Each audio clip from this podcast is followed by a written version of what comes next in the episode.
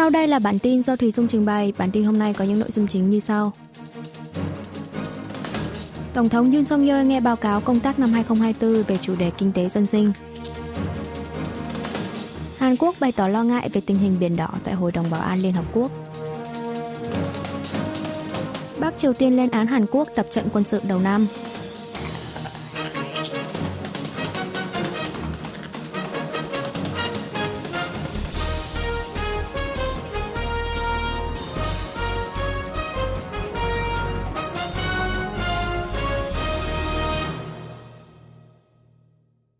Tổng thống Yoon song yeol nghe báo cáo công tác năm 2024 về chủ đề kinh tế dân sinh.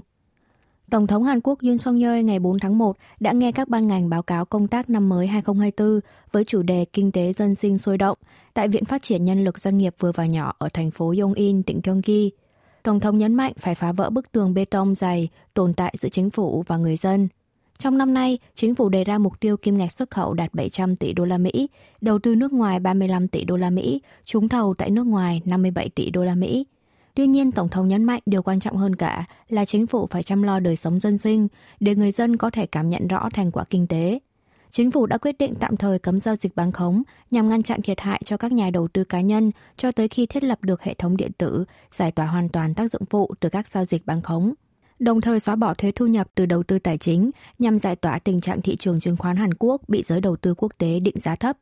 Tại buổi thảo luận, đại diện tiểu thương, người nội trợ, thanh niên đã nêu ý kiến rằng chính phủ cần giảm gánh nặng chi phí sinh hoạt trong thời buổi lãi suất, giá cả leo thang kéo dài. Trong khi đó, đại diện doanh nghiệp vừa và nhỏ, nhà đầu tư cá nhân nhấn mạnh chính phủ cần thúc đẩy tiêu dùng và đầu tư. Đáp lại, Tổng thống cho biết sẽ chỉ đạo quan chức các bộ ngành trực tiếp gặp gỡ, lắng nghe và giải quyết vướng mắc của người dân. Hàn Quốc bày tỏ lo ngại về tình hình Biển Đỏ tại Hội đồng Bảo an Liên Hợp Quốc. Trong cuộc họp của Hội đồng Bảo an diễn ra tại trụ sở Liên Hợp Quốc ở New York, Mỹ vào ngày 3 tháng 1 giờ địa phương, Đại sứ Hàn Quốc tại Liên Hợp Quốc Hoàng Trung Quốc bày tỏ lo ngại về các cuộc tấn công liều lĩnh, trái phép của phiến quân Houthi, Yemen trên Biển Đỏ.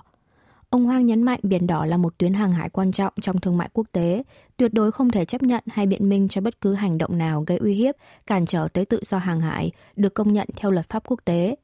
Mặt khác, cộng đồng quốc tế phải nỗ lực hết sức để giảm nhẹ căng thẳng tại giải Gaza, bao gồm cả Biển Đỏ.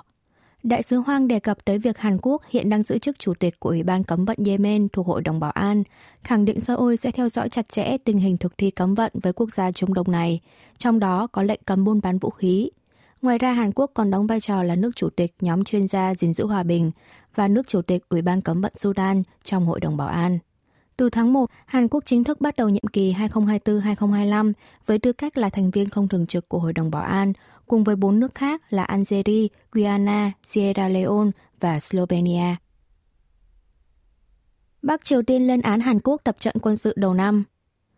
Hãng thông tấn Trung ương Triều Tiên KCNA ngày 4 tháng 1 đăng tải bài bình luận đề cập tới cuộc tập trận quân sự của quân đội Hàn Quốc, trong đó có cuộc diễn tập giữa mùa đông khắc nghiệt của lực lượng đặc nhiệm, chỉ trích Seoul đang tiếp tục manh động tự rước lấy diệt vong trong năm mới.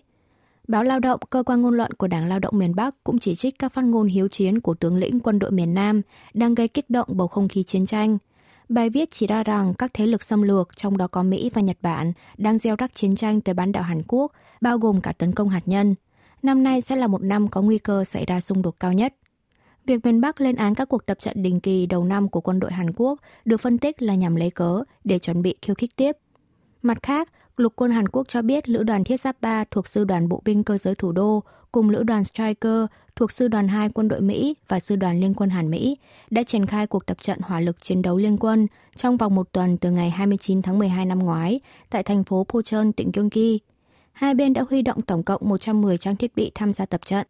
Quân đội cho biết cuộc tập trận lần này nhằm mục đích tăng cường năng lực tác chiến của Liên quân Hàn Mỹ trước tình hình an ninh nghiêm trọng đầu năm mới. Cơ quan tình báo quốc gia Hàn Quốc đánh giá con gái Kim Jong-e của Chủ tịch Kim Jong-un hiện là người kế nhiệm sáng giá nhất. Trong tài liệu trình lên văn phòng nghị sĩ Lee Eun-yong thuộc Đảng Dân Chủ đồng hành ngày 2 tháng 1, Cơ quan tình báo quốc gia Hàn Quốc NIS nhận định con gái Kim Joo-e của Chủ tịch Ủy ban Quốc vụ Bắc Triều Tiên Kim Jong-un hiện đang là người kế nhiệm tiềm năng nhất. Nhận định này được đưa ra sau khi phân tích tổng hợp nội dung hoạt động công khai và mức độ được đối đãi kể từ khi Kim Joo-e chính thức xuất hiện trên truyền thông. Song NIS vẫn đang để ngỏ mọi khả năng bởi Chủ tịch Kim Jong-un còn trẻ và không có vấn đề gì lớn về sức khỏe. Cơ quan tình báo quốc gia cũng cho biết hiện đang xác định được ngoài cô con gái Kim Cho E sinh năm 2013, nhà lãnh đạo Kim vẫn còn có người con khác nhưng chưa biết được giới tính. Khi báo cáo lên Quốc hội vào tháng 9 năm ngoái, NIS vẫn giữ lập trường còn sớm để đánh giá rằng Kim Cho E sẽ là người kế nhiệm Chủ tịch Kim.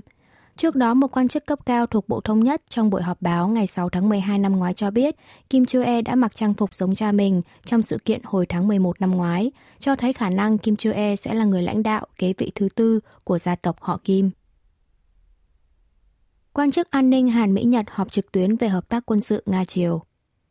Văn phòng Tổng thống Hàn Quốc cho biết Phó tránh Văn phòng An ninh Quốc gia Kim Tae-hyo ngày 4 tháng 1 đã họp trực tuyến với điều phối viên khu vực Ấn Độ-Thái Bình Dương thuộc Hội đồng An ninh Quốc gia Nhà Trắng Kurt Campbell và Phó Cố vấn An ninh Quốc gia Nhật Bản Ichikawa Keiichi.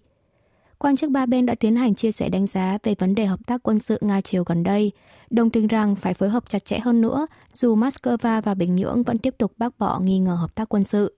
Ngoài ra, quan chức ba nước nhấn mạnh bất cứ hoạt động chuyển giao vũ khí nào của miền Bắc đều vi phạm rõ ràng nghị quyết trừng phạt của Hội đồng Bảo an Liên Hợp Quốc, nhấn mạnh Nga, nước thành viên thường trực của Hội đồng Bảo an, càng phải có trách nhiệm và nghĩa vụ nặng nề hơn trong việc tuân thủ nghị quyết trừng phạt miền Bắc.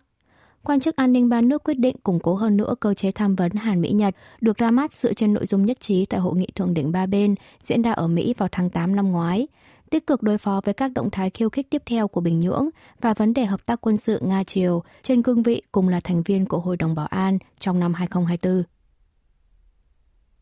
Seoul công bố phương hướng chính sách kinh tế năm 2024. Chính phủ Hàn Quốc ngày 4 tháng 1 đã công bố phương hướng chính sách kinh tế năm 2024 nhằm đạt mục tiêu tăng trưởng 2,4% trong năm nay với nội dung trọng tâm là kinh tế dân sinh sôi động. Trước tiên, chính phủ sẽ dốc toàn lực để đối phó với lạm phát, hỗ trợ 10.800 tỷ won, 8,24 tỷ đô la Mỹ, ngân sách để kiểm soát giá tiêu dùng, giảm gánh nặng chi phí sinh hoạt cho người dân, miễn giảm thuế nhập khẩu với 21 mặt hàng nhằm bình ổn giá các loại hoa quả. Để hồi phục tiêu thụ nội địa, nếu người dân tăng 5% chi tiêu qua thẻ so với năm 2023 thì sẽ được khấu trừ thêm thu nhập với 10% khoản tăng chi tiêu đó tỷ lệ khấu trừ thu nhập với các chi tiêu tại chợ đầu mối truyền thống sẽ được nâng lên tới 80% cho tới nửa đầu năm nay.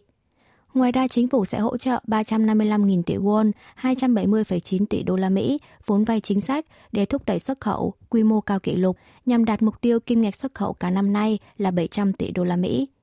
Để đối phó với tình trạng giảm dân số ở các địa phương, chính phủ sẽ triển khai chính sách Second Home, ngôi nhà thứ hai, nếu người đang sở hữu một căn nhà và mua thêm một căn nhà khác tại khu vực có dân số giảm, sẽ vẫn được giữ nguyên thuế suất tương tự như người sở hữu một nhà ở khi áp các loại thuế. Chính phủ Hàn Quốc nâng tỷ lệ chống động đất công trình công cộng lên 100% vào năm 2035. Chính phủ Hàn Quốc ngày 3 tháng 1 đã tổ chức cuộc họp các ban ngành hữu quan, công bố kế hoạch tổng hợp về phòng ngừa động đất lần 3, trong đó có nội dung tăng cường gia cố chống động đất với các công trình, hạ tầng. Sau vụ động đất mạnh 7,6 độ Richter ở tỉnh Ishikawa của Nhật Bản xảy ra trong ngày đầu năm 2024. Thủ tướng Han Đốc-su cho biết chính phủ sẽ nâng tỷ lệ chống chịu động đất của các công trình công cộng, hiện đang ở mức 77%, lên thành 87% cho tới năm 2028 và 100% vào năm 2035 đối với các công trình tư nhân đã xây dựng không thể bắt buộc gia cố chống chịu động đất, chính phủ sẽ đề ra các biện pháp ưu đãi để khuyến khích khối tư nhân cũng tích cực tham gia gia cố công trình. Ngoài ra, chính phủ sẽ mở rộng mạng lưới quan trắc địa chấn quốc gia, rút ngắn thời gian thăm dò và cảnh báo động đất. Cũng trong cuộc họp trên, Thủ tướng Han cho biết sẽ xúc tiến cải thiện cơ cấu ngành công nghiệp chăn nuôi theo hướng thân thiện với môi trường. Về quy định bắt buộc công chức kê khai tài sản ảo, Thủ tướng chỉ thị cơ quan cải cách nhân sự dốc toàn lực chuẩn bị kiện toàn hệ thống, trước khi triển khai việc kê khai tài sản ảo. Các ban ngành tiến hành hướng dẫn, đào tạo cho công chức của cơ quan mình. Động đất phía đông hay phía tây Nhật Bản đều ảnh hưởng tới bán đảo Hàn Quốc. Vào lúc 4 giờ 13 phút ngày 1 tháng 1 vừa qua, Viện Nghiên cứu Tài nguyên Địa chất của Hàn Quốc đã phát hiện được sự thay đổi mực nước ngầm. Điều này có nghĩa chỉ 3 phút sau khi xảy ra trận động đất mạnh 7,6 độ Richter ở bán đảo Noto của Nhật Bản, bán đảo Hàn Quốc cũng đã chịu ảnh hưởng. Mực nước ngầm đo được tại hệ thống quan trắc mực nước ngầm thành phố Munkyong, tỉnh Bắc Gyeongsang, cách tâm chấn khoảng 800 km, đã dao động trong khoảng 3 tiếng. Biên độ dao động tối đa là 107 cm. Trong trận động đất mạnh xảy ra ở Thổ Nhĩ Kỳ vào tháng 2 năm ngoái, mương nước ngầm tại Hàn Quốc chỉ ghi nhận biên độ dao động 7 cm,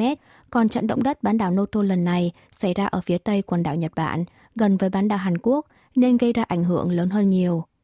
Các chuyên gia địa chấn chỉ ra rằng, ngoài các trận động đất phía Tây, cần chú ý tới cả ảnh hưởng từ động đất xảy ra ở phía đông Nhật Bản. Điều này là bởi mạng Thái Bình Dương, mảng kiến tạo lớn nhất trái đất, đang xảy ra quá trình hút chìm, tức bị đẩy bên dưới các mạng khác, nằm ngay phía dưới quần đảo Nhật Bản nên thường xuyên xảy ra động đất lớn, ảnh hưởng tới bán đảo Hàn Quốc. Các chuyên gia địa chấn cho rằng khu vực phía đông Nhật Bản có thể xảy ra siêu động đất, mạnh tối đa 9 độ Richter. Quý vị và các bạn vừa nghe xong bản tin của Đài Phát thanh Quốc tế Hàn Quốc KBS World Radio.